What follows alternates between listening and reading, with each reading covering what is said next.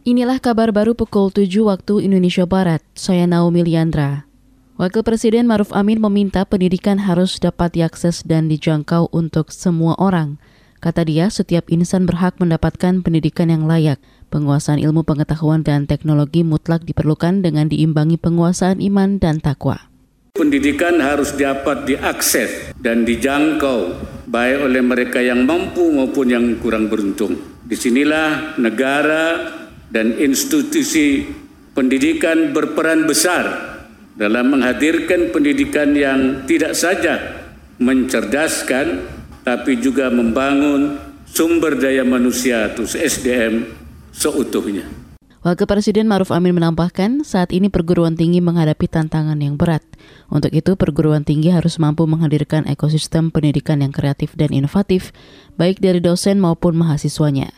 Wapres juga berpesan, insan perguruan tinggi terus mengembangkan diri, produktif, dan berkolaborasi untuk riset juga teknologi. Wakil Ketua Komisi Bidang Pemerintahan di DPR Saan Mustafa berjanji akan mengakomodir usulan agar kuota 30 persen perempuan pada keanggotaan Dewan Kehormatan Penyelenggara Pemilu atau DKPP bisa terwujud. Menurutnya DPR akan menyaring dan mengusulkan nama-nama yang memiliki kapasitas, kapabilitas, serta memperhatikan kesetaraan gender kita berharap bahwa saya akan berusaha agar apa yang diusulkan oleh MPI ini bisa terakomodir ada di lembaga DKPP. Jadi kalau misalnya dua periode ini dari unsur DPR tidak ada perempuannya, mudah-mudahan di DKPP periode ini ada unsur dari perempuan. Dan saya juga berharap dari pemerintah juga ada unsur perempuannya, sehingga unsur perempuan di DKPP itu bisa lebih dari satu. Dan ini penting. Wakil Ketua Komisi Bidang Pemerintahan di DPR Saan Mustafa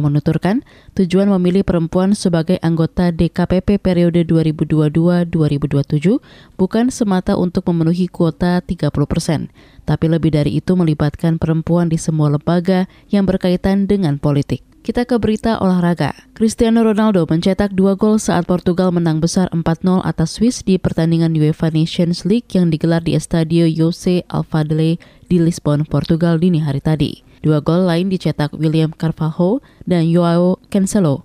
Ini kekalahan terbesar Swiss sejak kalah dari Jerman dengan skor yang sama pada 2008. Portugal kini mengantongi 4 poin dari dua laga pembuka mereka di grup A2 dan unggul gol atas tim peringkat 2 Republik Ceko.